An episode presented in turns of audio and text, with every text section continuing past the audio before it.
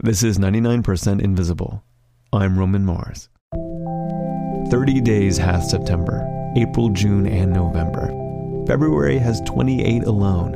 All the rest have 31. Except in leap year, that's the time when February's days are 29.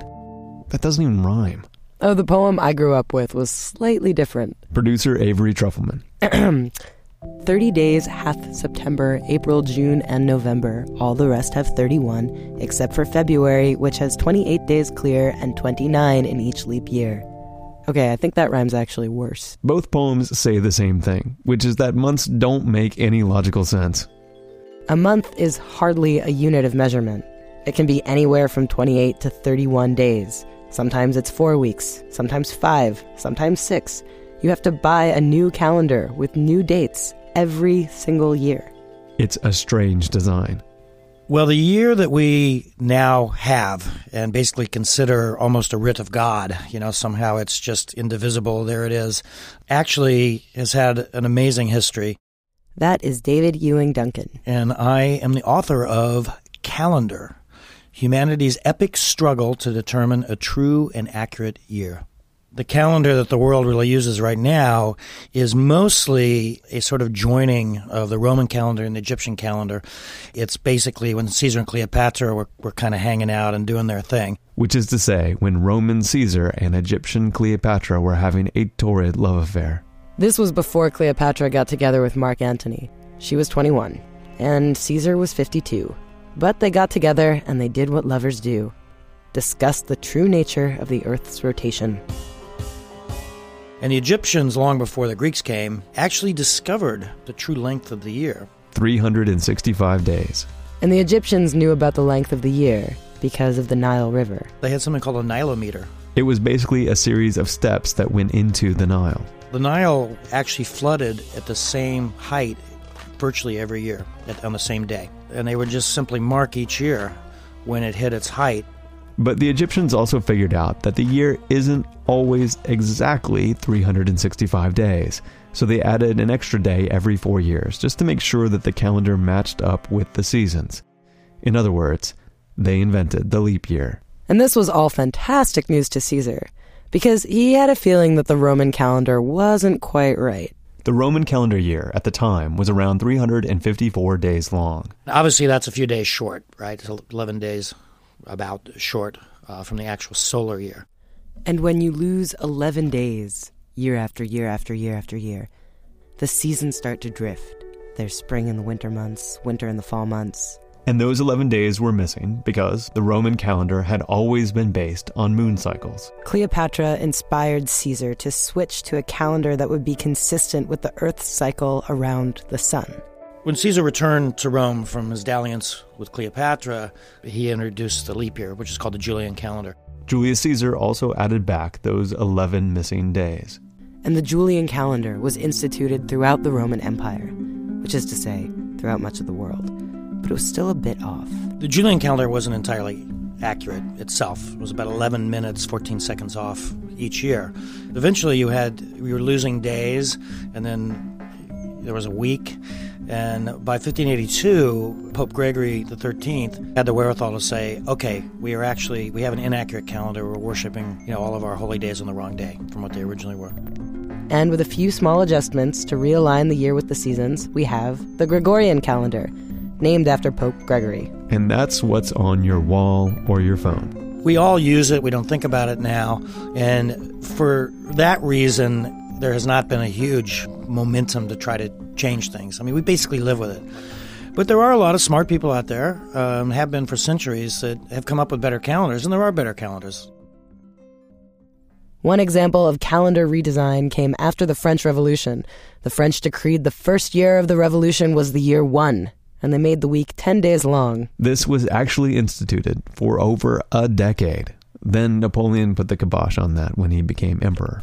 And later, another Frenchman created the so called positivist calendar. The positivist calendar was created in 1849 by Auguste Comte. He reorganized the months and renamed them after the great minds of history Moses, Homer, Aristotle, Archimedes, Caesar, St. Paul. All the great white men of history. Charlemagne, Dante, Gutenberg, Shakespeare. That's Mark Byrnes, by the way. My name is Mark Byrnes. I am the visual editor for CityLab. That positivist calendar didn't really take off.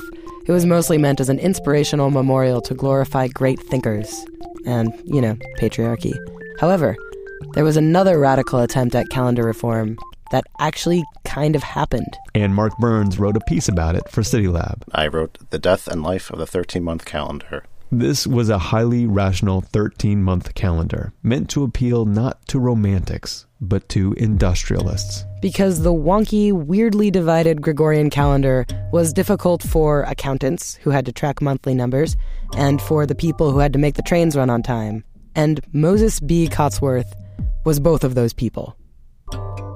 Moses B. Cotsworth was an analytics guy, mostly working in the railway industry. Cotsworth was a British railway man, and he was all about efficiency. The Gregorian calendar wasn't cutting it for him. So let's say there's a month where there's an extra Monday, or there's a month where there's an extra Saturday. That would throw off the numbers from month to month. And that kind of frustrated Cotsworth. So he created his 13 month calendar. In 1902, Cotsworth presented a design for a calendar of 13 months, where every month was exactly 28 days. No more, no less. Four perfect weeks. And this meant the dates were all standardized as well. You'd always know that the 5th was a Thursday, no matter the month. The 1st was always a Sunday, the 10th was always a Tuesday. There'd be a Friday the 13th every single month. Rational railway men were not superstitious, clearly. All the month names would stay the same, and then that additional month, another 28 even days, would fall between June and July. And this additional month would be called Sol. S O L. Sol standing for the month where the summer solstice occurs. And the leap year day would be added at the end of Sol, not February. So every four years, Sol would have 29 days. All right, so 28 days times 13 months is 364 days in a year. That is one day less than the actual solar year of 365. So to make it 365, Cotsworth added a new holiday right before the new year. There's an extra day at the end of the year called Year Day. And Year Day was just a floating day, not part of any particular month, and it would be a sort of global Sabbath. And aside from Year Day, all other vacations would be moved to a Monday. Holidays would always be practiced or observed on Mondays. You don't have to worry about certain months where everyone's out on a Wednesday and maybe since they have Wednesday off, they want to schedule a Thursday and Friday off. None of that nonsense. Holidays would all be three day weekends, no Wednesdays off. Cotsworth pitched his perfect calendar around the United States, giving talks about its myriad benefits, but he couldn't find many takers, except for one of the wealthiest and most successful businessmen of that time, George Eastman. George Eastman, the founder of Kodak. Mr. Eastman had a lot of unique interests in addition to his company and his philanthropic work, but this, I have to say, is probably one of the weirdest interests that he had and pursued. Kathy Connor is the curator of the George Eastman House and Collection in Rochester, New York. When he had an interest in anything, he always put a decent amount of money into getting other people to buy into his ideas as well, and he did exactly that with the 13 month calendar. Eastman basically took it upon himself to promote Cotsworth's calendar design, and he started a Calendar League headquarters in Rochester, in Kodak's office. He gave a little office to this calendar reform group, and uh, it was there that they um, published and printed some different flyers to hand out to local businesses. They actually convinced a few local businesses to switch to a 13 month calendar, including, of course, Mr. Eastman's own company. They adopted it at the Eastman Kodak Company in 1924, and they continued to use it until 1989. So they had a 65 years. Let me just repeat that they used this calendar until 1989. Apparently, employees found it useful. When I did sales reporting programs, I, I didn't have to worry about, well, this is a 28 day month, this is a 31 day month, this is a 30 day month. I acclimated it very quickly. John Sirocco worked at Kodak from 1986 to 1992, and he actually liked the calendar so much that he tried to bring it with him beyond Kodak. A couple of times, I've actually tried getting companies that I've worked for to go and use a 13 period you know, a four weeks times 13 calendar. But like Moses Cotsworth and George Eastman before him, John Sirocco just couldn't convince other businesses to take it on. That said, even within Kodak, Eastman couldn't fully institute the 13 month calendar in its truest form. The calendar, as John knew it, was kind of a modified version. I only knew it as this is the financial calendar of the Eastman Kodak Company. Kodak employees didn't observe Sol or Year Day or change every holiday to a Monday. It was like how some bankers work in quarters or some schools function in semesters. Kodak's internal schedule was organized into 13 periods, just called Period 1 to Period 13. Instead of saying that today was March 6th, we would say that today is the third period, day three. They used the 13 month calendar as an organizational tool for planning finances and production schedules. We programmed and we wrote and we designed applications to work within the Kodak 13 periods. But we still lived our life the way the normal Gregorian calendar was. Because, of course, the rest of the world was still on the Gregorian calendar. Renaming and reorganizing the days and holidays would have been a total drag. And this is basically the same reason why it would be so hard for the larger world to adopt a 13 month calendar. The explanation for how July 4th would work is kind of like the perfect example of how complicated it would be to mentally adjust to this new calendar. That's journalist Mark Byrnes again. Okay, so on the 13 month calendar schedule, July 4th would have to be moved to a Monday, like all the holidays. So then, It would really be July 2nd. But when you add in Sol and shuffle the dates around accordingly, that actual day on the solar calendar wouldn't fall in July anymore. it would actually be Sol 17, but that falls on a Tuesday. So again, you gotta make that a Monday, so it would end up as Sol 16. So there's nothing as patriotic as celebrating Sol 16. This is why the calendar, in its truest, most regulated form, couldn't fully work at Kodak. I mean, you have to give your employees a vacation on July 4th, even if it's not on a Monday. So random holidays and off days persisted. George Eastman knew that if he wanted to standardize the calendar, Kodak couldn't do it alone.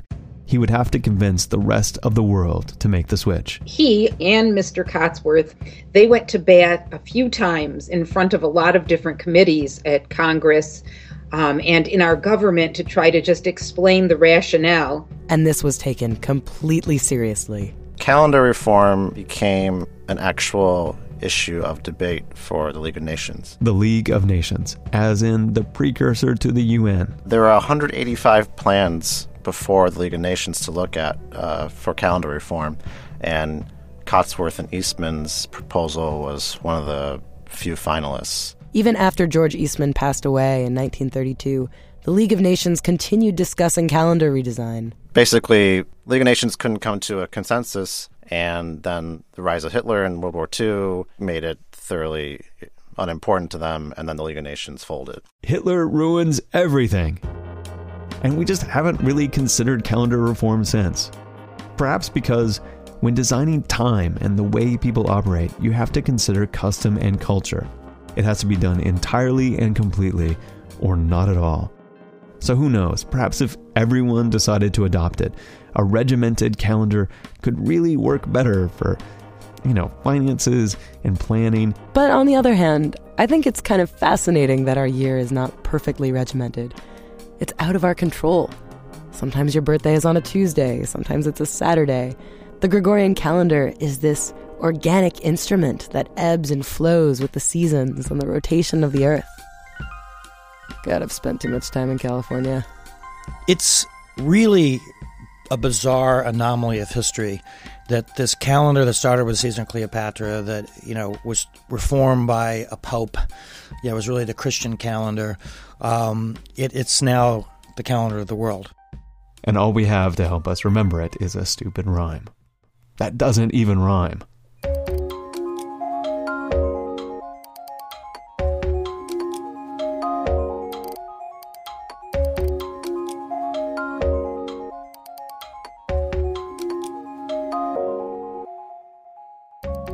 By the way, we talked to another longtime Kodak employee for this story. Yes, my name is Robert Shanebrook. I worked for Kodak for 35 years. Robert wrote a book about how Kodak film was made called Making Kodak Film. This manufacturing process used to be top secret, but Robert got insider access to Kodak's facilities. I spent 40 days photographing in the factory, like 165 photographs that show all the equipment and explains the process. This is like its own separate episode. Check it out, nerds. It's makingkodakfilm.com. 99% Invisible was produced this week by Avery Trufelman with Sam Greenspan, Katie Mingle, and me, Roman Mars. We are a project of 91.7 KALW San Francisco and produced out of the offices of Arcsine, an architecture and interiors firm who are designing a new chicken and waffles place in beautiful downtown Oakland, California. Oh, I'm so excited about the chicken and waffles place. We often don't think of winter as a time of growth or creation, but if you think about it, it's the perfect time to create your own website because you're cooped up, you're thinking about being productive, and now Squarespace can help you do it. With Squarespace, you can take your cool ideas, your creative content, your services and goods, and you can turn them into a beautiful website in just a few clicks. This is because their easy to use templates are created by world class designers, and then you have the ability to customize the look and feel and the different settings for your own needs. For example, my site, romanmars.com, I made with Squarespace. The landing page features a close-up of me talking to a microphone, so it has my, you know, my very handsome beard. But if I should ever shave it, I don't have to wait for my web guy to change the photo. I can do it myself, and maybe the next photo will feature my soulful eyes. On one of the pages, I've also picked out some of my favorite episodes of 99% Invisible to share, and the audio is conveniently embedded, even on mobile. Try it yourself. Go to squarespace.com slash invisible for a free trial, and when you're ready to launch, use the offer code INVISIBLE to save 10% off your first purchase of a website or domain.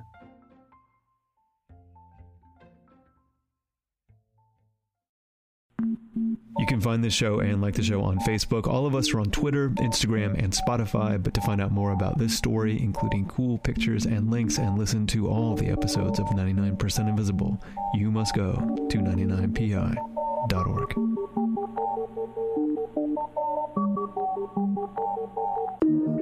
Radiotopia from PRX.